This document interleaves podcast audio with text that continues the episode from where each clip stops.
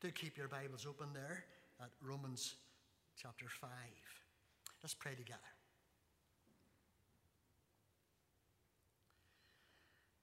Father, we praise you for the gospel. We praise you for the absolute truth revealed in your holy word. And as your word is preached this evening, grant a desire in the hearts of all present and in the hearts of those listening online to hear you speak.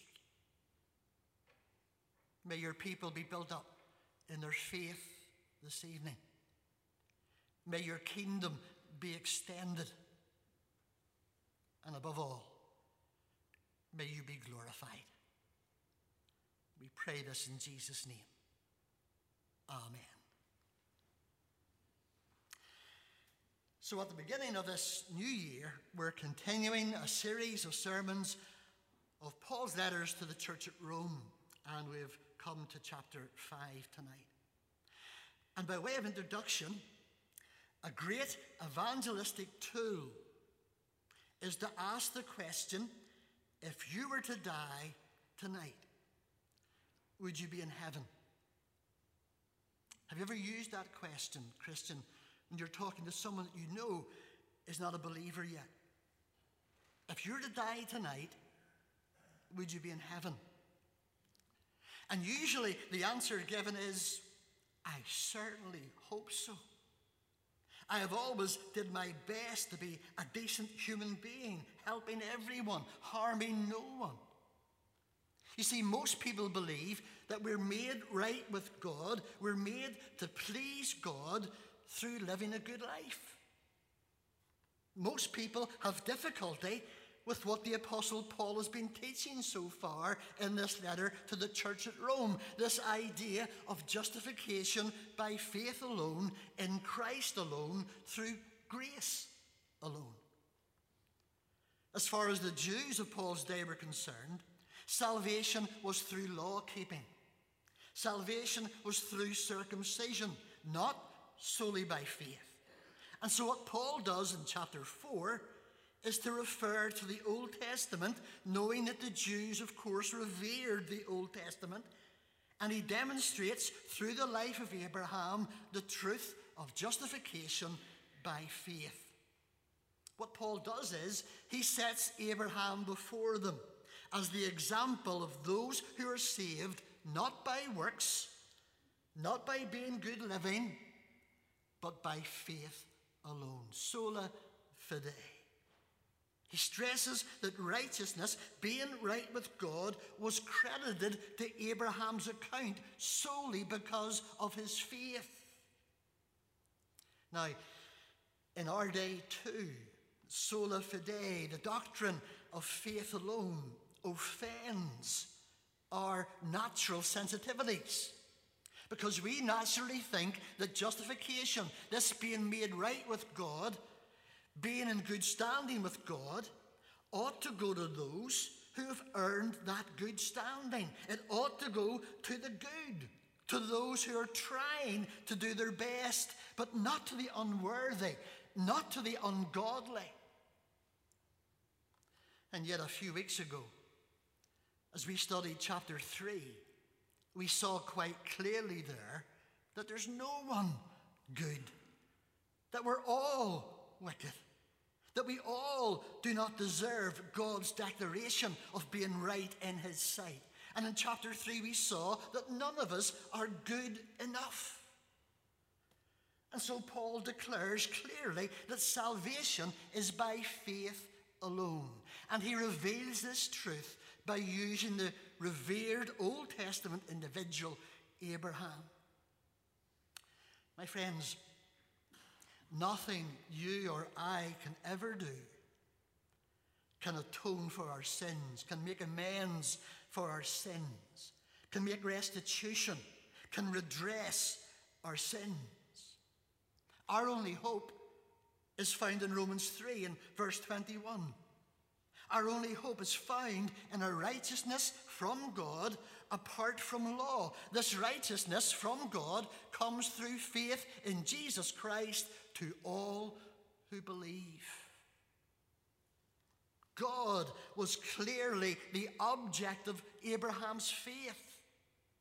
And God needs to be the object of our faith. You see, the object of our faith is so important. Our view of God must be as exalted as Abraham's view, who committed himself to believing what God had promised that one day he would be the father of a nation as numerous as the stars in the sky, that one day in his old age he would have a son. The way Abraham was justified, the way he was made right with God, it holds good for us as well. If we believe in the one that raised Jesus our Lord from the dead, we will be saved. What are we to believe? We're to put our faith in God, who raised up Christ, the one who died for our sins and was resurrected for our justification. We're saved by faith. And a person is considered to have saving faith when he knows the truth necessary to save him, and when he yields to it, when he rests upon it, when he trusts in it. My friends, it's so important to examine ourselves to see if we have that saving faith. Have you that kind of faith? You see, here's what we need to understand tonight. We need to understand, as Paul explains to us in chapter 3, just how radically sinful we are. And how that that sin affects every part of our lives, so much so that we're totally unable to live up to God's standards. We're unable to affect our own salvation. We're totally depraved. And that's our position before God's grace touches our lives. We need to understand that we're in need of a radical righteousness which comes from God alone, through faith alone in the Lord Jesus, to all who believe. Child of God, you once were in a rebellious state before God until your heavenly Father saved you, not because of some righteous works that you had done, but because of his mercy. Because of his amazing grace, you have been declared righteous. The theological term for salvation by grace through the sacrifice of the Lord Jesus on the cross is justification by faith. Now, being good Presbyterians, especially if you're a bit older, you'll know your Shorter Catechism. You'll know the answer to question 33. What is justification? Do you remember? Justification is an act of God's free grace whereby He pardons all our sins and accepts us as righteous in His sight only for the righteousness of Christ imputed to us and received by faith alone. Justification is an act of God whereby He declares the believing sinner righteous in Christ on the basis of the finished work of Christ on the cross. God the Father looked upon Christ's atonement, upon his work, upon his righteousness, and said, I declare about all of those who are in Christ, elected by me in Christ in eternity, I state on the basis of what Christ has done that those people are righteous in my sight. I view them as having kept the law. They are legally righteous before me. Is that the position that you're in tonight? Have you been justified? Are you justified in the eyes of God? This is so important. We need to know how a sinner that stands guilty before the judgment seat of a holy God can be right with God. We need to know the answer. The answer is so vital. If you want to go to heaven, you've got to be right with God.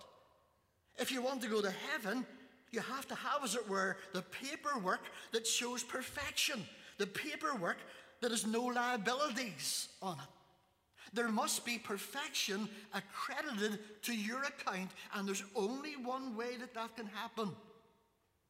You are justified, pardoned, on the basis that Christ paid your penalty for sin on the cross. Only those who trust Christ for their salvation are justified, declared righteous before a holy God. And if you're a child of God, it's here. It's here in chapter 5 and verse 1 where Paul describes your present state before God. Look at the verse. You have been justified through faith. And what are the results of our justification? What are the results of our being made right with God? Verse 1 peace with God. Verse 2 we rejoice in the hope of the glory of God. Verse 3 we can rejoice in our sufferings. And sadly, the time we have together tonight only permits us to, to center our thoughts on the first of these blessings in verse 1. Therefore, since we've been justified through faith, we have peace with God through our Lord Jesus Christ. Now, notice that the peace which Christ mentions here is peace with God. He's not thinking here of the peace of God. He's going to talk about the peace of God on other occasions. He will teach us in other passages that at times of stress in our lives, at times of difficulty in our lives, we can have personal peace by asking God for it. For example, listen to Paul in Philippians chapter 4 verse 6. Do not be anxious about anything, but in everything, by prayer and petition, with thanksgiving, present your requests to God. And the peace of God, which transcends all understanding, will guard your hearts and your minds in Jesus Christ. We can ask God for that kind of peace, the peace of God that passes all understanding.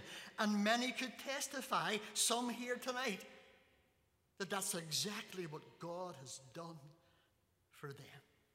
He's given them peace in the midst of the storm. That's not the kind of peace that Romans 5, verse 1 is talking about here. Romans 5 isn't referring to the peace of God, but rather to peace with God. The idea of chapter 5, verse 1 is that we have been at war with God, that God has been at war with us because of our sin. And that peace has nevertheless been provided for us by God if we have been justified through faith in the Lord Jesus. You see, what Paul has been saying in the first four chapters of this letter is that God is not at peace with us. He's at war with us because of our ungodly, because of our wicked, sinful behavior. And if you're a believer tonight, this is exactly the way you once were. God was angry with you. His wrath, his judgments were accumulating against you. You were guilty before God. Without Christ, you had not even the faintest chance for real peace with God because you were far from God you were not only alienated from God, but you had this constant tendency towards more depravity. You stood under the ultimate wrath and judgment of God. But God sent his Son into the world that our sins may be laid in him, and that the Father's wrath against sin would fall upon Jesus, our substitute. Verse 1 again. Therefore, since we have been justified through faith, we have peace with God. How? Through our Lord Jesus Christ. Our Lord Jesus alone is the basis of our justification. It's not that I prayed a particular kind of prayer in the quietness of my room one evening. It's not that I prayed a prayer in the presence of the minister after a gospel mission or after a church service. There was no merit in anything that I am or have done. It is simply that Jesus paid it all, that Jesus did enough.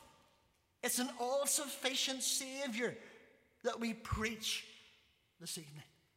It's only because God has done that for you, Christian, through His Son, that God can now look upon you tonight with favor and pardon you and forgive you and reconcile you to Himself. And now, because of what Christ did on the cross, as far as God is concerned, the wrath is no longer for you because he's at peace with all who believe in Jesus, his Son. And as we saw in chapter 4, by faith, Christ's righteousness has been given, has been credited, Christian, to your account.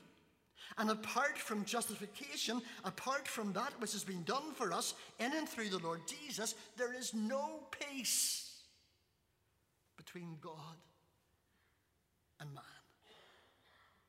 But because you've been justified by faith, here's your position tonight, child of God. The war between you and God is over. The war between you and God is ended. It has ceased to be. You have an entirely new relationship with God. A condition of peace has been established between God and the person who believes that God raised Jesus from the dead, the one who was our substitute. Christian, because you have this peace with God, because the Prince of Peace reigns in your heart, there's no punishment for sin for you to bear. God finds no cause for condemnation in you. His wrath towards you has been removed. You are at peace with Him. Through our Lord Jesus Christ, your salvation is secure forever. Verse 1 teaches that. Look at it. Having been justified, we have peace with God, not just for a day, but for all eternity. Oh, my brother and sister in the Lord, we're not hoping one day to have peace with God. We have it. We have it already, and we're rejoicing in it. We're not talking about a, a temporary cessation of hostilities. It's not an armed truce between us and God. It's the permanent removal of the wrath and curse of God, and its replacement is His favor, His friendship, His fellowship with us. You have peace with God. It's already in your possession, Christian.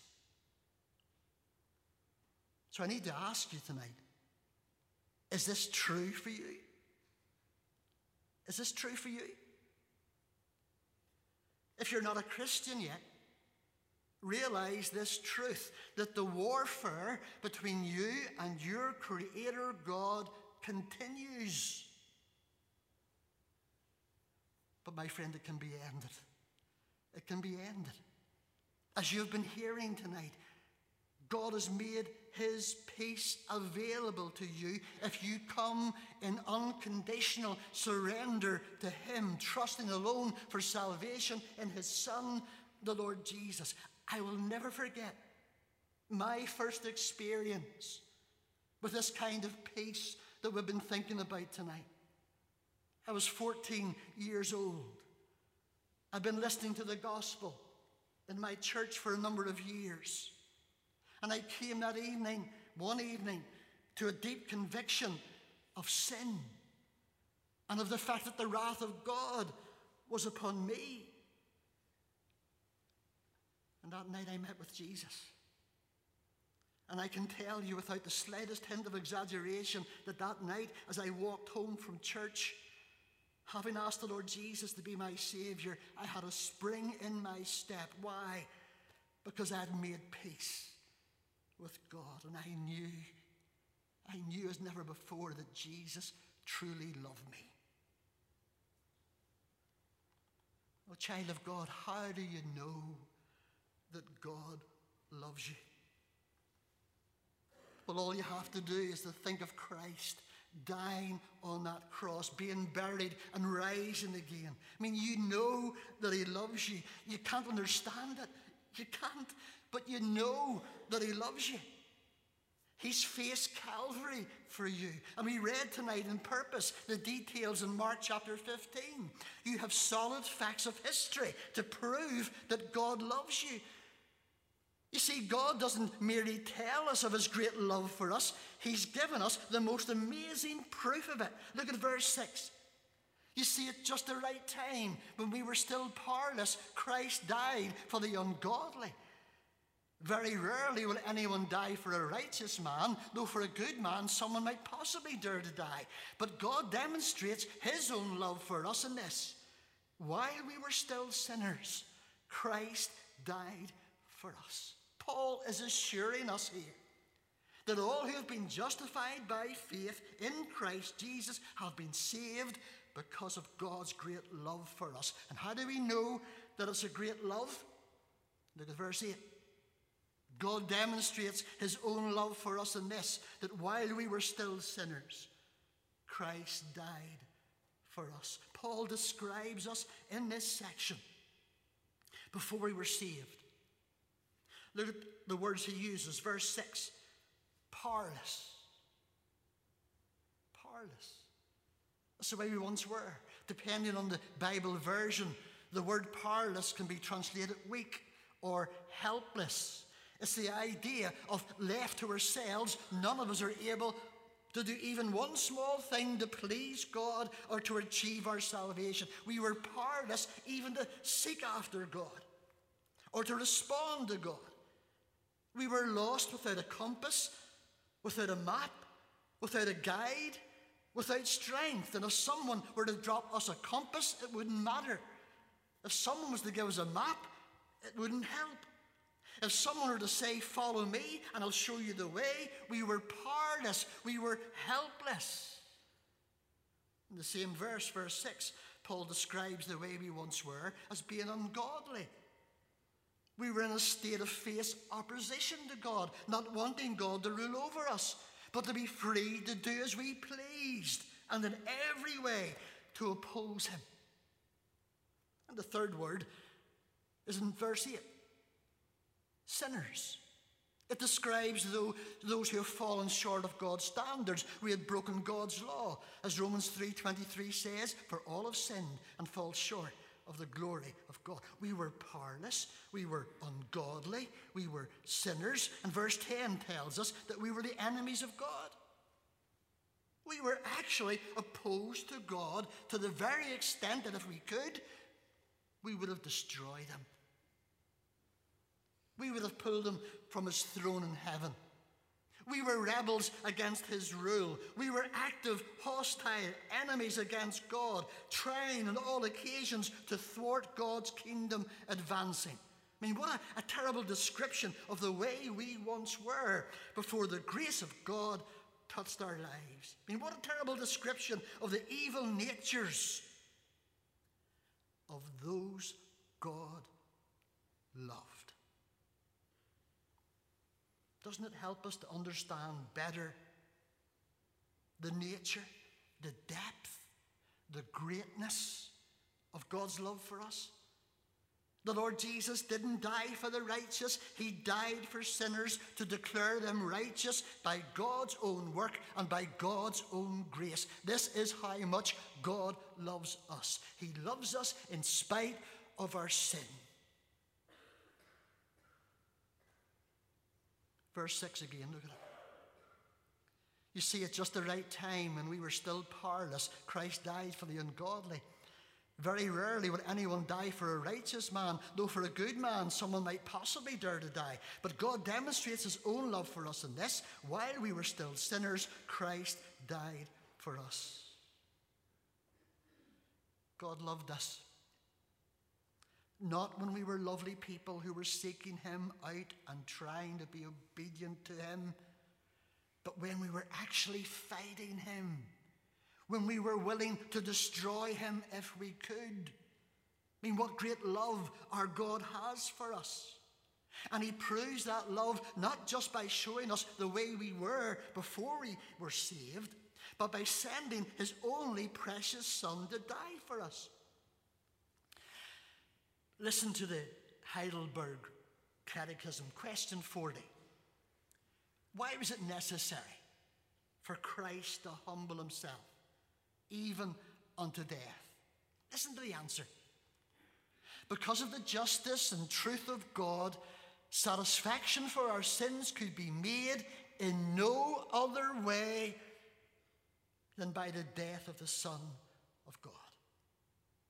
And so in verse 7, Paul compares what God has done in allowing Jesus to die for sinners with what human beings might themselves do in certain circumstances. Yes, a human being might be willing to give his life for a good person under certain circumstances, but Jesus died for us while we were still sinners. And I'm sure you can give an example of someone who displayed the highest form of human love.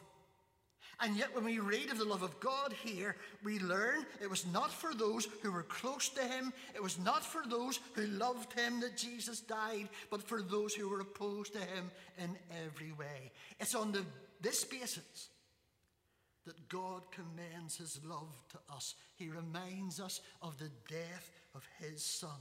It's at the cross that we see the love of God in all its fullness.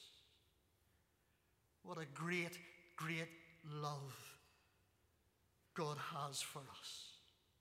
In Christ, God loves the ungodly, the sinner, his enemy. In Christ, God loves the powerless one. Did you hear that? In Christ, the sinner reaches the mark. In Christ, the enemy becomes a cherished friend. Actually, better than that, he becomes a precious, beloved child of God. In Christ, the helpless are picked up and they're carried safely one day all the way. The old songwriter said, If that isn't love, the ocean is dry. If that isn't love, there are no stars in the sky. If that isn't love, the sparrows can't fly. If that isn't love, then heaven's a myth, and there's no feeling like this if that isn't love. My friend, there's nothing greater that any of us could think about or know than that Jesus loves us and has shown his love by dying in our place. No human words can express sufficiently the wonder of God's love. Your God, Christian, has poured his love upon you. Verse 8 God demonstrates his own love for us in this while we were still sinners, Christ died for us. But listen, if you're not saved yet,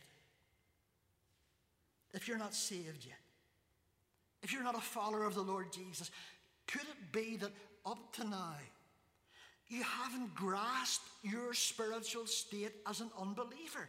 You haven't understood that the words powerless, ungodly, sinner, enemy of God describe you right now.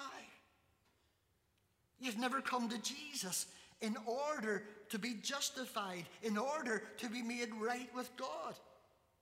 It's only when you recognize the truth of how you stand before a holy God that you can begin to appreciate this great love that God holds out to you through the death of his Son. And Satan would tell you right now how could anyone like you ever get to heaven? How can you ever atone for your past sins? How can your repenting and your faith and your believing ever make up for your rebellion against God? My friend, don't listen to the evil one this evening.